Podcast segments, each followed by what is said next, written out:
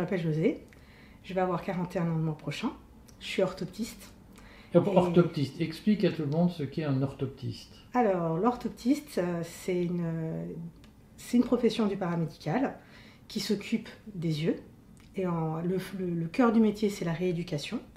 Mais euh, les décrets de compétences récents, et plus ou moins récents, ont énormément élargi nos, nos fonctions. Et du coup, on fait tout ce qui est examen complémentaire en ophtalmologie, et sans bien sûr pour autant laisser de côté tout ce qui est rééducation et prise en charge. Euh, donc exploration de la fonction visuelle, de l'appareil euh, oculomoteur. Et, euh, et même maintenant, on est amené à faire les contrôles vision et éventuellement, toujours en partenariat avec les ophtalmos, les opticiens, éventuellement refaire des renouvellements de lunettes, voilà, ce genre de choses. Donc c'est un peu, bon, je vais caricaturer, l'orthoptiste, c'est un peu l'infirmier, c'est un peu à l'ophtalmo, ce que l'infirmier est au médecin. On pourrait dire ça, par exemple. Moi, je préfère qu'on... Enfin, euh, les infirmières, c'est, c'est, c'est... mais c'est pas tout à fait le même corps de métier puisqu'ils sont du corps médical.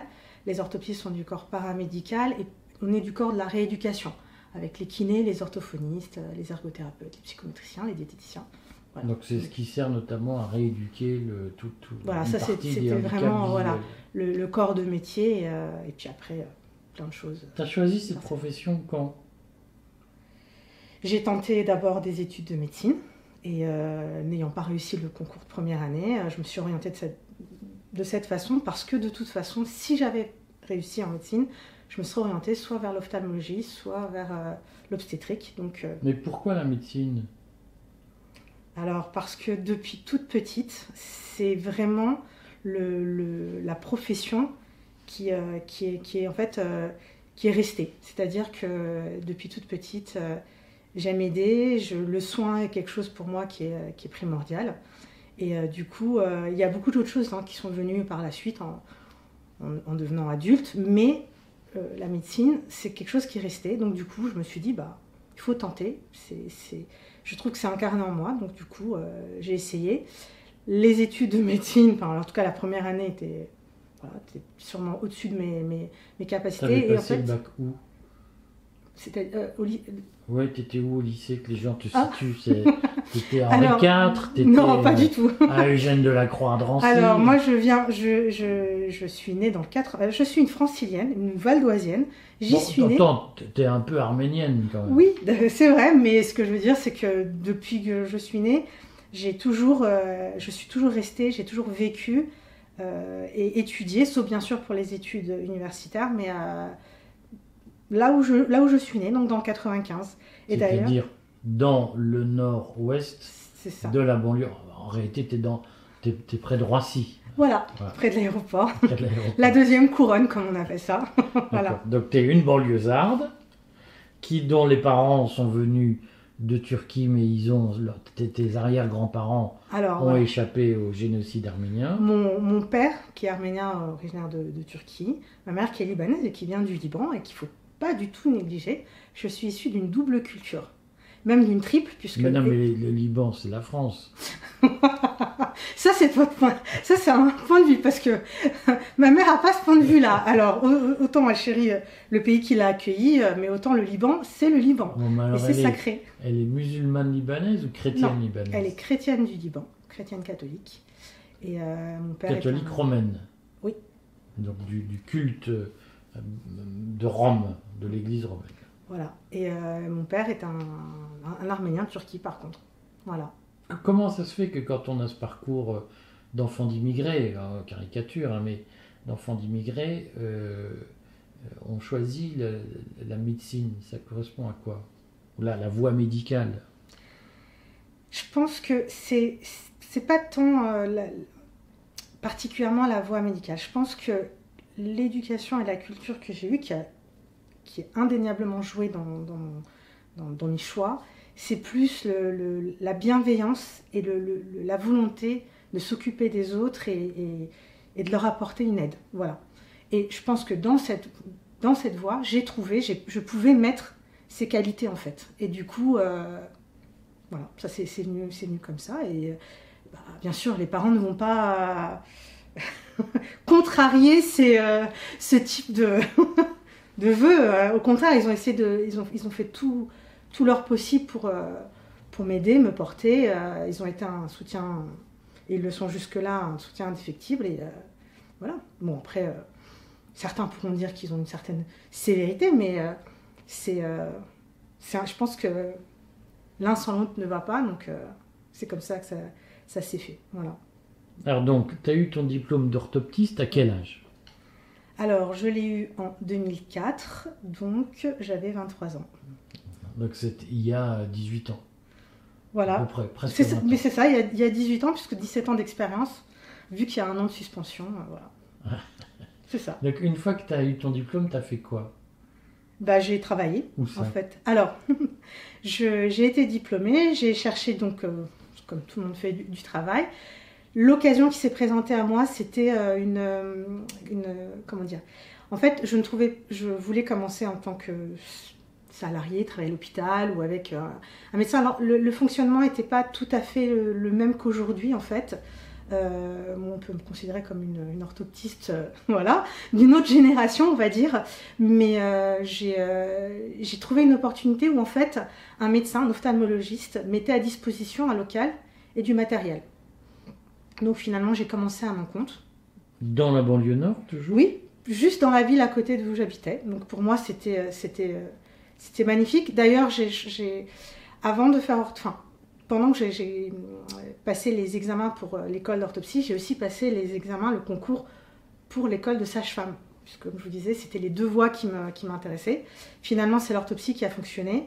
Et j'en suis absolument ravie parce que... Euh, il y avait aussi une, une idée de, de qualité de vie que je voulais à côté et que je savais que les urgences et les, les, le travail de nuit, tout ça, qui, euh, voilà.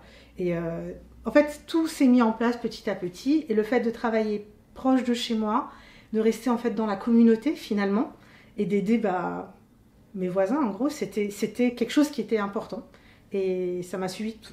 Tout durant ma carrière en fait, c'est-à-dire que j'ai pu aller travailler ailleurs, mais essentiellement ça a été euh, voilà, toujours dans quatre-vingt-quinze et près de chez moi. Ben donc tu as commencé comme euh, comme freelance, si j'ose dire, comme libéral. Orthoptiste libéral, voilà. Et euh, bon, en travaillant bien sûr beaucoup avec l'ophtalmo qui était dans le même euh, le même cabinet, mais avec d'autres d'autres ophtalmos, avec l'hôpital qui était pas loin où je, je suis allée travailler ensuite.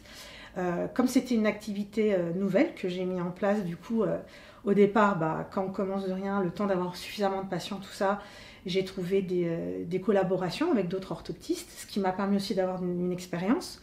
Et puis ensuite, j'ai travaillé aussi en tant que vacataire à l'hôpital Trousseau. Ma formation aussi au niveau, euh, au niveau des études, mes stages étaient aussi dans des hôpitaux pédiatriques. Donc c'est aussi, euh, entre guillemets, ma sous-spécialité. Et ensuite, euh, du, de fil en aiguille, mon activité libérale, c'est plus... Euh, C'est plus amplifié et euh, j'ai aussi trouvé après un poste à temps partiel à l'hôpital près de chez moi et du coup je comblais les deux parce que le poste, le seul poste qui était euh, comment dire, euh, à pourvoir était un poste à temps partiel. Donc j'ai gardé une activité mixte finalement et libérale et salariée à l'hôpital et ça, ça comblait bien le manque parce qu'il y avait un besoin et euh, du coup euh, en, en, en faisant déjà si, euh, si on veut le, le comment dire je, je, je travaillais déjà avec les ophtalmos de ville et en plus du coup avec l'équipe d'ophtalmos de l'hôpital et ça faisait un bon match en fait. Non, à l'hôpital de j'ai travaillé à l'hôpital Trousseau puis ensuite j'ai laissé cette vacation parce que mon activité propre et pour des raisons personnelles ont fait que je n'avais plus besoin de cette enfin, plus besoin. Je ne souhaitais plus faire cette vacation et ensuite j'ai eu un temps partiel à l'hôpital de Gonesse. Donc euh, dans le quatre-vingt-quinze près de chez moi. Tu, tu faisais quoi à l'hôpital de Gonesse concrètement? C'est qui les gens qui viennent voir un orthoptiste? Alors, c'est les personnes qui ont besoin d'examens complémentaires, du bilan orthoptique. Mais du genre, donne-nous des exemples. Alors, pour ce, parce que pour les gens, c'est abstrait ce que tu dis. Oui, j'imagine, d'autant plus que souvent on me dit, euh, on ne connaît pas cette profession, qu'est-ce que c'est? Donc, euh, en fait, les examens complémentaires sont les examens qui vont servir à l'ophtalmologiste, euh, qui vont leur apporter des, des informations plus, plus détaillées, plus précises, plus concrètes, pour pouvoir ensuite poser un diagnostic. Comme par exemple un champ visuel, un O C T qui est une tomographie par cohérence optique. Le champ visuel, c'est l'exploration bah, du champ de vision, hein, comme son nom l'indique, parce que euh, certaines pathologies peuvent entraîner des altérations du champ de vision. Quand, quand tu faisais euh, de la rééducation, oui. Concrètement, donne-nous un exemple de séance de rééducation que tu faisais. Alors, la rééducation, c'est, en tout cas Pour ma part, c'est complètement, alors là c'est autre chose, c'est soit de la rééducation du système oculomoteur parce qu'il y a des, des fatigues, des muscles qui sont autour des yeux et qu'il faut rééduquer parce que ça entraîne des symptômes comme avoir mal à la tête ou mal aux yeux, et surtout pour les personnes qui fixent l'écran par exemple. Bon, ça c'est surtout les adultes, voire les enfants à la lecture, à l'apprentissage. Il y a un autre type de rééducation qui est la rééducation de la fonction visuelle, parce qu'il y a des enfants par exemple qui ont un œil qui voit moins bien que l'autre, et là c'est ce qu'on appelle une amblyopie. Il faudra rééduquer la vision de l'œil le plus faible pour rééquilibrer, parce que c'est important, si on a deux yeux c'est pas pour rien. Et il y a aussi la rééducation par exemple basse vision, bon, moi que je ne fais pas, qui concerne des personnes qui ont une atteinte de la vision, et avec la vision restante essayer de leur, euh, de leur préserver une certaine autonomie en fait. Donc euh, ça, ça vient par exemple chez les personnes âgées qui sont atteintes de dégénérescence, dégénérescence maculaire liée à l'âge par exemple, un des exemples parmi tant d'autres, voilà. Mais bon, le profil sociologique des gens que que tu aidais, que tu rééduquais, que tu aidais à diagnostiquer à l'hôpital de Gonesse, c'était quoi? Bah, on est, on n'est pas des dans... gens qui arrivent en Mercedes, non, des gens qui arrivaient pas par dans... le métro. On n'est gens... on n'est pas dans une région qui est particulièrement euh, aisée, on va dire. Mais euh, je, j'ai pas toujours une certaine évidence à, à à cerner l'aspect sociologique, même si je vois qu'il y a, c'était un hôpital public et bien sûr qu'il y avait des personnes qui étaient dans, dans des situations vraiment précaires, euh, mais c'est plus euh, sur un plan, euh, je, je me rends compte que c'est des personnes qui ont un accès aux soins qui n'est pas toujours évident, où la prévention n'est pas toujours faite, et, euh, et puis on est encore une fois proche de l'aéroport et on, est on était confrontés, pour vous donner, pour donner un exemple en fait, confrontée à une, une forme de, de, de migration, en fait, d'immigration, où euh, j'avais beaucoup, beaucoup de patients qui étaient atteints de tuberculose. Alors, on va me dire, mais tuberculose... Tuberculose. Oui. Alors, je vais en venir. Ce qui n'est pas directement lié à l'ophtalmologie. Voilà, c'est pas, c'est pas... Mais, en fait, les traitements, les, les traitements antituberculeux, donc que l'on donne pour traiter la tuberculose, peuvent malheureusement avoir des effets secondaires qui peuvent être toxiques pour l'œil. Et donc, du coup, le suivi ophtalmologique est essentiel lorsqu'on met en place ce type de traitement. Donc c'est des patients qu'on devait voir très régulièrement.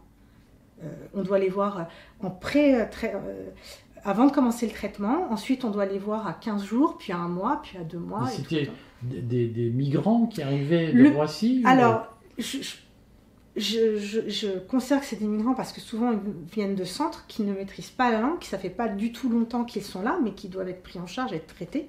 Donc c'est comme ça que je, je me rends compte que, que, qu'ils sont migrants en fait.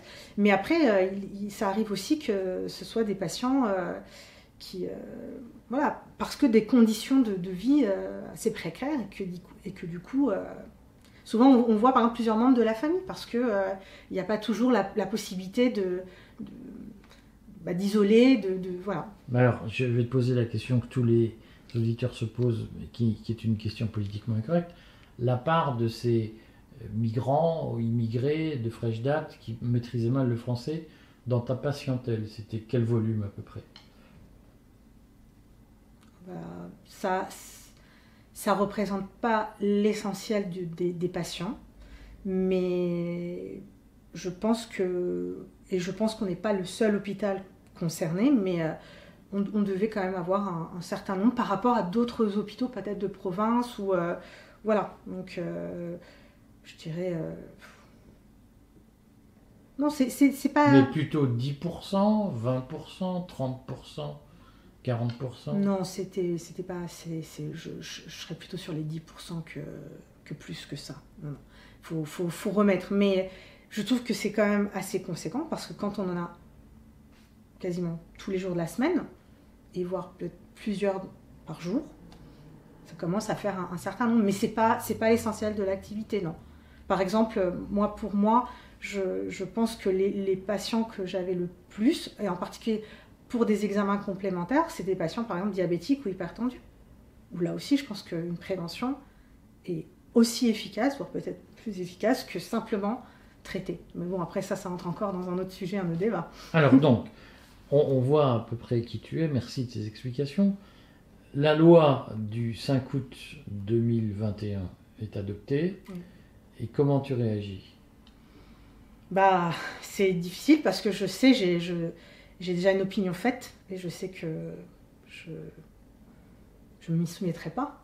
Alors, donc, décrypte pour les gens qui disent une opinion sur quoi et tu ne te soumettras pas à quoi. Alors, quoi. Donc cette loi, était, en ce qui me concerne, c'est essentiellement l'obligation vaccinale, même si de toute façon, d'une manière générale, le, le fait de l'état d'urgence et du, du pass, pour moi, c'est quelque chose aussi que je, je rejette parce que il faut se rendre compte que l'accès aux soins et l'accès à l'hôpital étaient soumis à ce pass. Donc ça veut dire qu'on faisait la part entre les gens. Les gens n'avaient pas accès du coup, n'avaient plus accès aux soins de façon égale. Et ça, c'est déjà pas normal. Bon, après, pour Alors, revenir... À... C'est-à-dire, donne-nous des exemples de ce que tu as vu à l'hôpital de Gonesse. Alors, moi, à titre personnel, pas tant... Enfin, j'ai été suspendue, donc voilà. Mais il faut bien se rendre compte que à partir du moment où il y a un pass sanitaire, qu'il faut faire des tests pour rentrer à l'hôpital, déjà c'est un problème. Mais à partir du moment où il y a eu le pass vaccinal, il, faut, il fallait être vacciné pour rentrer. Donc euh, voilà. Donc ça veut dire que la personne qui n'est pas vaccinée, à moins de passer par les urgences... Mais ça, ça a été à partir de là, parce qu'en fait, la loi a toujours prévu la possibilité de rentrer à l'hôpital avec des tests. Mais il y a des hôpitaux qui ont fait de l'excès de zèle. Alors, ça n'a pas, pas été le cas de, de l'hôpital de, de Gonesse en ce qui concerne le, le, le pass sanitaire. En tout cas, il euh, n'y avait pas de pass... Euh, si c'était le pass sanitaire, c'était le pass sanitaire. Et euh, mmh. voilà. À partir du moment où il y a le pass vaccinal, de toute façon, je n'étais plus en activité. Je ne peux, je, voilà, je vais pas parler. J'ai pas, je, je peux, je vais pas m'avancer. Et, et je, je, moi, je préfère ça, parler de ce que je, je, je sais, ce que j'ai pu voir. Euh, mais... à titre personnel et mon opinion, c'est que c'est pas quelque chose de normal, tout simplement. Voilà, on doit pas, on, on doit tous avoir accès aux soins, surtout à l'hôpital public. C'est pour moi le rôle de l'hôpital public. Voilà. Donc euh, ça c'est une chose. Ensuite concernant du coup l'obligation vaccinale, bah voilà, c'est ce que je disais euh, dans, lorsque je disais que je ne m'y soumettrais pas. J'avais déjà mon opinion, j'avais déjà fait euh, mes recherches, j'avais déjà essayé de compulser beaucoup de d'articles, de tout ce que j'ai pu trouver, toute information qui me paraissait, euh, qui pouvait me, me, me donner euh, une idée plus précise de ce qu'était ce produit. Et euh, au vu de ça, et aussi au vu de, de mes expériences précédentes, bah, je, je, il n'était pas question que, que je me fasse injecter ce produit. Et donc du coup, j'ai été suspendue. Quand tu nous dis que tu as fait tes recherches, ça, ça veut dire quoi ? Bah, j'ai, par Internet, hein, essentiellement, euh, essayé de, d'avoir accès à, à la vie d'experts, donc de personnes qui, qui vraiment euh, qui sont euh, du domaine. C'est-à-dire que c'est un supposé vaccin, donc euh, j'ai essayé de me fier à, à l'avis, à, à l'expertise de personnes qui sont donc, soit dans, le, comment dire, dans la virologie, soit qui, qui ont... Euh, Qui, qui ont travaillé dans, dans l'élaboration de vaccins, soit qui... Euh, qui... Dis-nous quelques noms de, de ceux que tu as lus, ah, puisque... Les... Les... Alors, j'ai beaucoup, beaucoup écouté les, euh, les avis des médecins, qui, qui, médecins et scientifiques qui, euh, qui font les, les, les différentes émissions du Conseil scientifique indépendant. Mmh. Voilà. Euh, j'ai beaucoup écouté le professeur Perron. Mmh.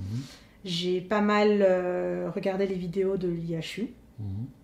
Euh, j'ai essayé avec euh, parce que bon j'ai une maîtrise d'anglais mais euh, enfin j'ai une certaine maîtrise de l'anglais mais c'est pas non plus euh, et euh, j'ai essayé de, donc de, de voir les articles parce qu'il y avait beaucoup d'articles qui venaient de l'étranger donc euh, voilà et tout ça a fait que ça remonte à un certain temps hein, donc là j'ai pas plus toutes les références en tête mais, euh, mais ça m'a ça m'a vite amené à avoir une idée de...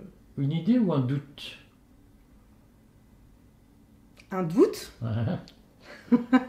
Mais l'idée de que, voilà, n'ayant pas de, de, de, de, comment dire, de résultats, parce qu'en fait, l'accès à leurs études, aux études de ces laboratoires, on n'y avait pas. On, on devait croire, en fait, sur parole, ce qu'ils nous disaient. Et alors, c'est pas qu'une question aussi d'une analyse euh, médicale scientifique. Il y a aussi une analyse de... Enfin, je, je, quand je me suis renseignée sur ces laboratoires, la plupart d'entre eux ont des, comme on dit, des casseroles, sont, euh, ont été accusés de, de de charlatanisme, de plein de choses.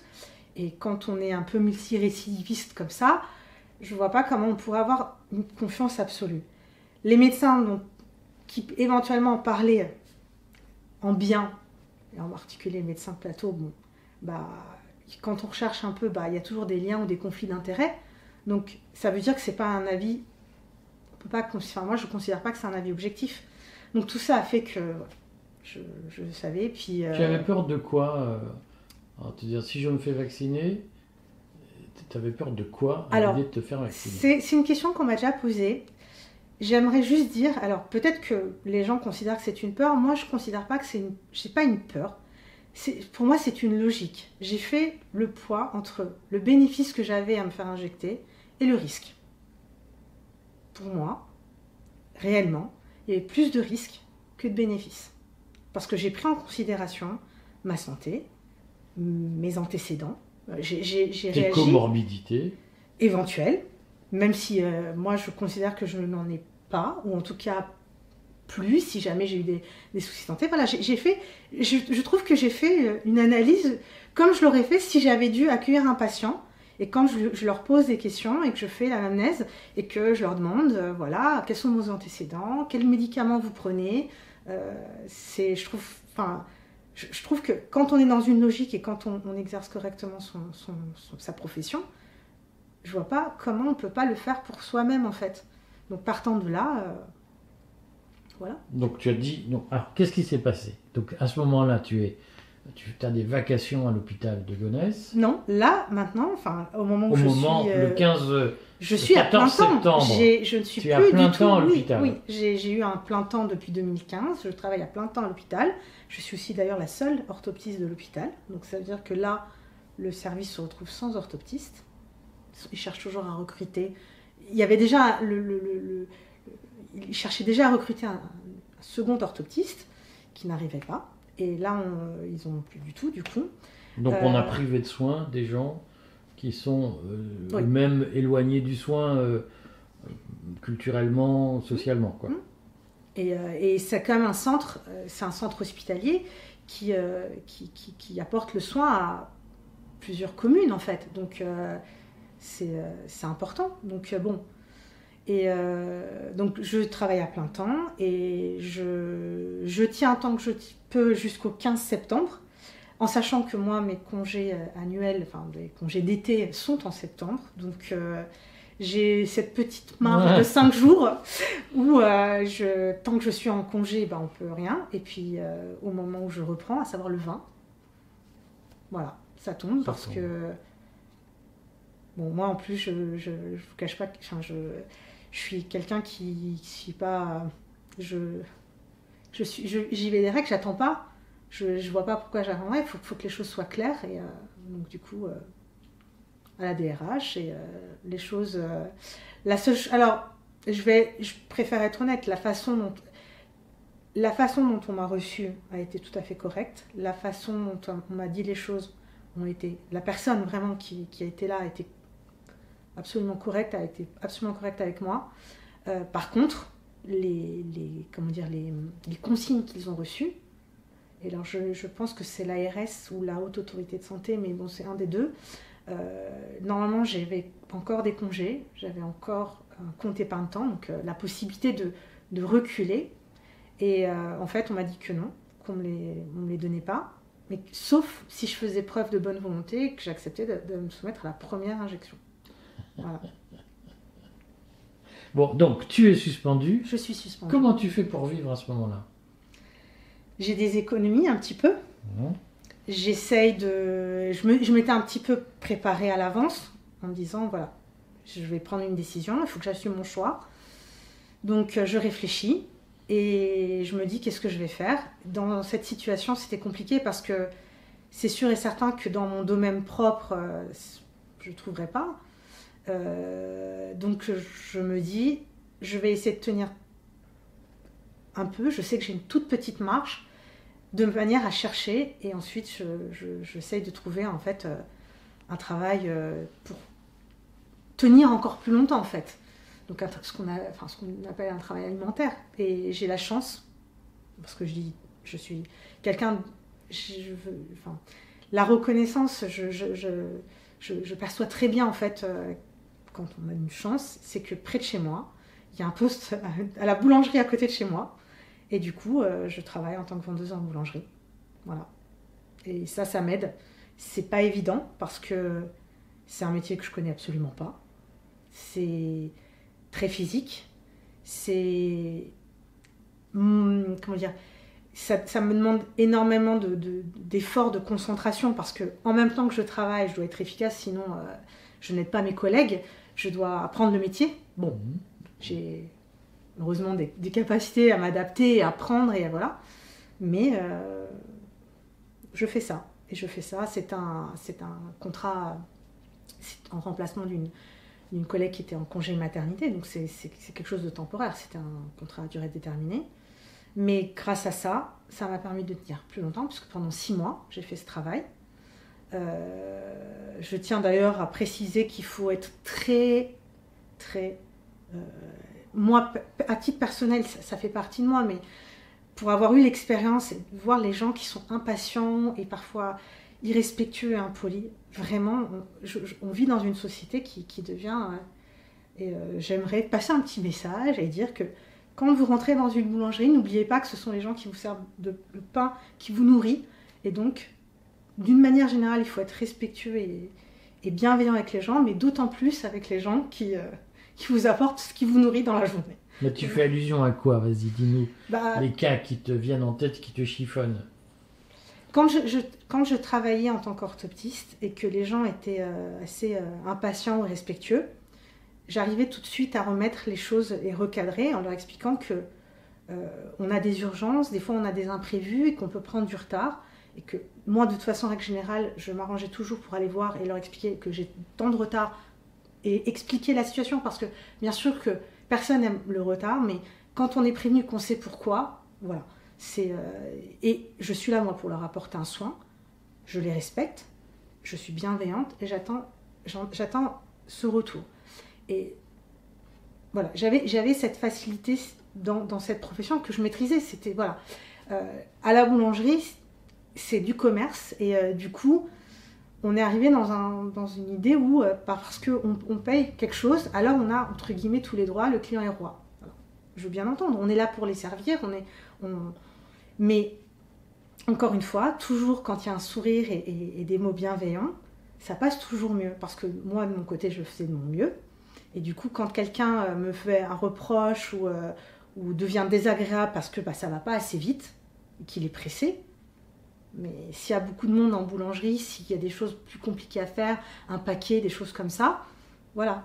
D'autant que moi, j'étais assez novice. Alors, petit à petit, de moins en moins, donc j'étais bien sûr un peu plus rapide. Mais alors, ils ne sont pas censés savoir, mais quoi qu'il en soit, quand on, on, est, on, est, on, on a un discours et un sourire en face, quelqu'un qui, qui, qui, voilà, qui... Euh, si maintenant, en plus, je, je les accueillais, euh, je veux dire, l'air fermé, mais... Enfin, on peut le constater. Je n'ai pas un air fermé, en général, je suis plutôt souriante. Donc euh, voilà, un petit message comme ça au passage. Ça fait du bien. Oui. Est-ce que tu espères réintégrer l'hôpital? Alors, je... Oui, enfin, oui et non. C'est compliqué. Ce que j'espère réintégrer, c'est... Ce que j'espérerais réintégrer, c'est ma profession. Ma profession d'orthoptiste. En premier lieu, là, ce serait l'hôpital, parce que je suis suspendue, je n'ai pas démissionné, parce que je pense que j'avais j'avais un, une place dans cet hôpital et que j'apportais vraiment quelque chose, en particulier aux patients, mais aussi avec mes collègues avec lesquels, euh, voilà. Maintenant, je, je ne cache pas que, vu ce que j'ai vécu, et sans reproche à personne, il y a quand même un sentiment de, de rejet, il y a un sentiment euh, de, de mise à l'écart, il y a un sentiment, euh, même si je ne l'ai pas vécu directement, enfin, on ne m'a pas fait sentir, on ne m'a pas dit, euh, on pas par mes collègues proches, pas, mais le fait de m'avoir mis dans cette situation en fait, voilà. Et aussi à côté de ça, le, le... je ne sais pas, est-ce que je pourrais me retrouver dans une équipe où bah, j'ai été la seule, en sachant qu'avant que l'obligation, enfin avant que la loi passe, il y a eu, il y a eu beaucoup de discussions et, et, et j'apportais mon point de vue. Mais voilà, après chacun a son point de vue, chacun prend ses responsabilités et euh, chacun fait ses choix. Mais quand on m'a rapporté que pour les personnes qui étaient présentes lors de vaccination, parce qu'on avait un centre de vaccination à l'hôpital, que du personnel venait se faire vacciner, et même pas que du personnel, des personnes autres qui venaient faire leur vaccin à, à l'hôpital, par contrainte, qui sont un peu dans la même situation que moi, soit qui dépendaient d'un pass sanitaire pour leur travail, soit d'une obligation vaccinale, arrivaient en pleurant et repartaient en pleurant. Moi, moi personnellement, c'est quelque chose qui, qui m'a qui m'a touchée quand on me le dit. Je trouvais que c'était... Euh... Il y a eu beaucoup de gens qui, qui se sont fait vacciner en pleurant. De ce qu'on m'a rapporté, parce que moi, je ne suis, je, j'ai pas du tout euh, été euh, affectée euh, au centre de vaccination. Euh, je ferai une petite parenthèse ensuite, euh, mais dans ce qu'on m'a rapporté, il y en avait, il y en avait, plus que ce qui devrait, voilà. Et la parenthèse que je voulais faire, c'est que c'est quelque chose qu'il faut, faut bien que les gens en sachent, c'est que pour la période de vaccination, l'orthoptiste, qui n'a rien à voir avec tout ce qui est piqûre et ce genre de, de soins, a été habilité à en faire. Donc c'était l'usine à, à piqûre. Contre très bonne rétribution. C'est-à-dire ? Alors, j'ai pas les, j'ai plus les, les chiffres en tête, mais il y avait, on peut le retrouver si les documents sont encore euh, euh, présents sur le site de la, de la Caisse Primaire d'Assurance Maladie. Euh, pour le, le, les demi-journées ou les journées de, de, de, d'activité de, de, de, de vaccination, on avait des, on est payé, bien payé. Donc, on a acheté les, les piqueurs. Est-ce c'est que pas c'est... que les orthoptistes, hein. C'est toutes les professions habilitées, enfin, qui sont euh, du paramédical et qui n'ont pas obligatoirement, euh, comme les kinés par exemple, pareil, les orthophonies, enfin, tout, tout, ce, tout notre groupe de métiers. Est-ce que c'est un traumatisme, euh, la vaccination, le refus de la vaccination, la suspension ? Est-ce que c'est un traumatisme dans une vie ? Je pense que de la façon dont ça a été fait, oui. C'est-à-dire ? C'est... très brutal et violent, puisque donc du jour au lendemain on se retrouve sans activité, mais surtout sans salaire, sans rétribution, sans aucun autre moyen de subsistance. Moi, encore une fois, j'ai eu la chance, j'ai, j'ai réussi, mais euh, si on n'a pas retrouvé un, un travail autre, euh, du fait d'une suspension, on n'a pas de salaire, on n'a pas le droit à une aide quelconque, donc chômage ou autre. On n'a pas le droit, en... alors c'est pas qu'on n'a pas le droit, mais envisager une reconversion, donc faire une formation, ça devient compliqué parce qu'on n'a pas accès à notre compte professionnel de formation. Donc cette aide qui pourrait nous, aider, qui pourrait nous permettre de faire autre chose, éventuellement de, de, de, de se projeter, de faire, euh, voilà. Donc euh, c'est, c'est, c'est, c'est, je pense que c'est le... le la situation dans laquelle on se trouve comme ça, je trouve que c'est, c'est, un, c'est un certain traumatisme. Et après, selon le, le, le, comment dire, nos capacités à, à réagir, ça peut être moralement, ça peut énormément nous affecter. Alors moi, j'ai, j'ai eu besoin d'un certain, d'un petit temps en fait. Ça m'a bien pris euh, un bon mois pour, pour digérer, pour me mettre à la recherche d'un, d'un autre travail en me disant il faut que je fasse quelque chose parce que je ne peux pas rester comme ça. En novembre, fin novembre, j'ai commencé à travailler dans cette boulangerie jusqu'en mai. Et voilà, on se retrouve là. Est-ce que tu, tu restes passionné par ton métier ? Est-ce que ce métier est toujours une vocation ? Oui. Aujourd'hui, je peux dire oui. Ça reste encore quelque chose qui m'anime quand j'en parle, quand on me demande. C'est, c'est, c'est vraiment... Euh, les gens me le disent, en fait. Ils me disent vraiment... Ça se voit... On, Mais, et même par exemple quand j'avais des fois euh, des stagiaires de troisième de, de, qui étaient en troisième au collège qui font des stages euh, qui venaient, euh, ça m'est déjà arrivé plusieurs fois que bah, les stagiaires me disent euh, on voit que vous aimez ce que vous faites, euh, voilà. Donc oui.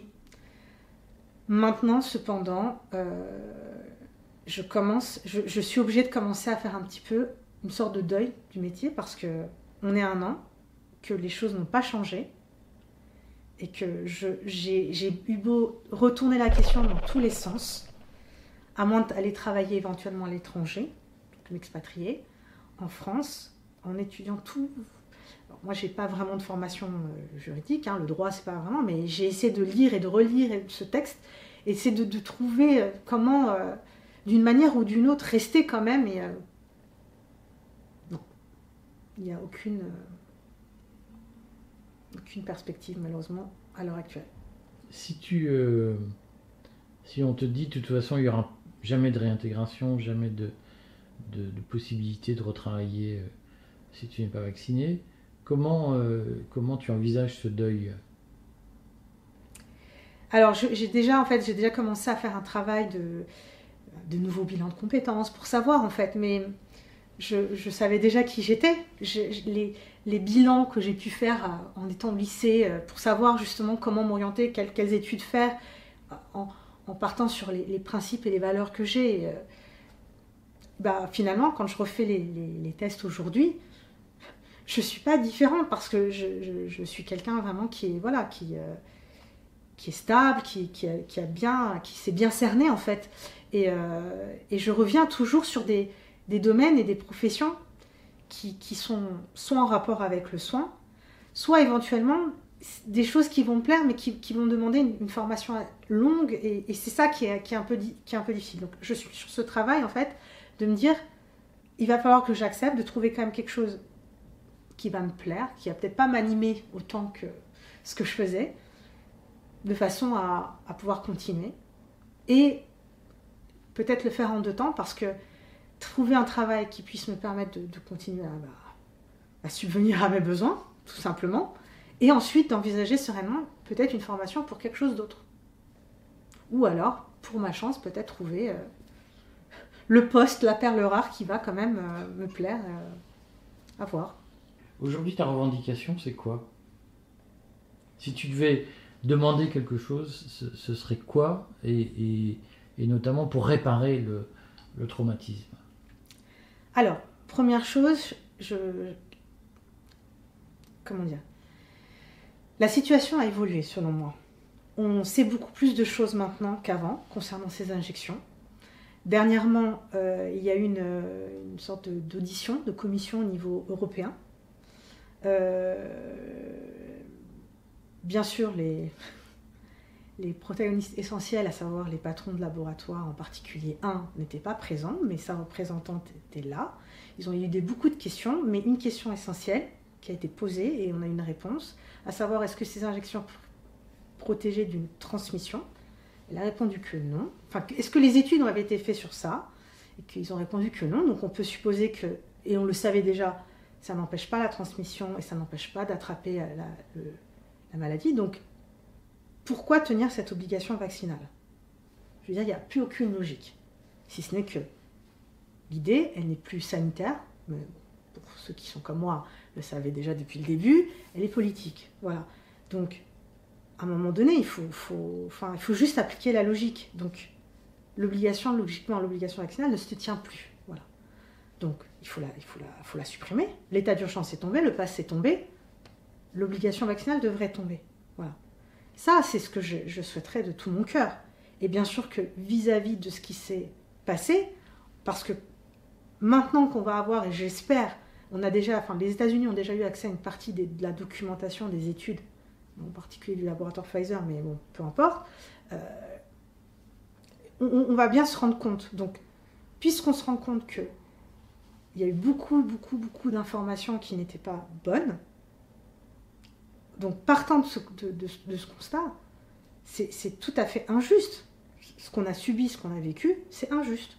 Cette séparation, cette, le, le fait d'avoir fait deux, deux, deux, deux, comment dire, deux clans, c'est-à-dire les, les personnes qui sont, qui sont vaccinées et les personnes qui sont non vaccinées, c'est pas normal. Quand on me dit que je suis anti-vax, je suis pas anti-vax, je suis désolée. Les autres, les autres vaccins, je les ai. Ils ont été prouvés, ils ont été étudiés. Après, on peut avoir une, autre, une, une opinion aussi sur ces autres vaccins, mais moi, je, je parle de, de, de ce cas de figure là présent.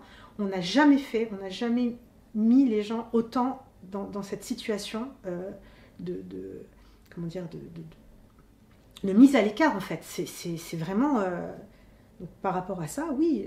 Mais moi, je suis plutôt dans, je, je suis plutôt dans le pardon.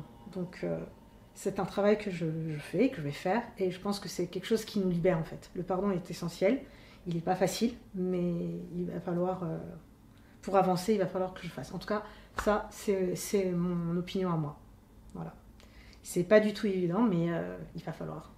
C'est comme ça qu'on peut rester plus serein et qu'on peut rester libre et, euh, et essayer de garder une, une joie. Voilà.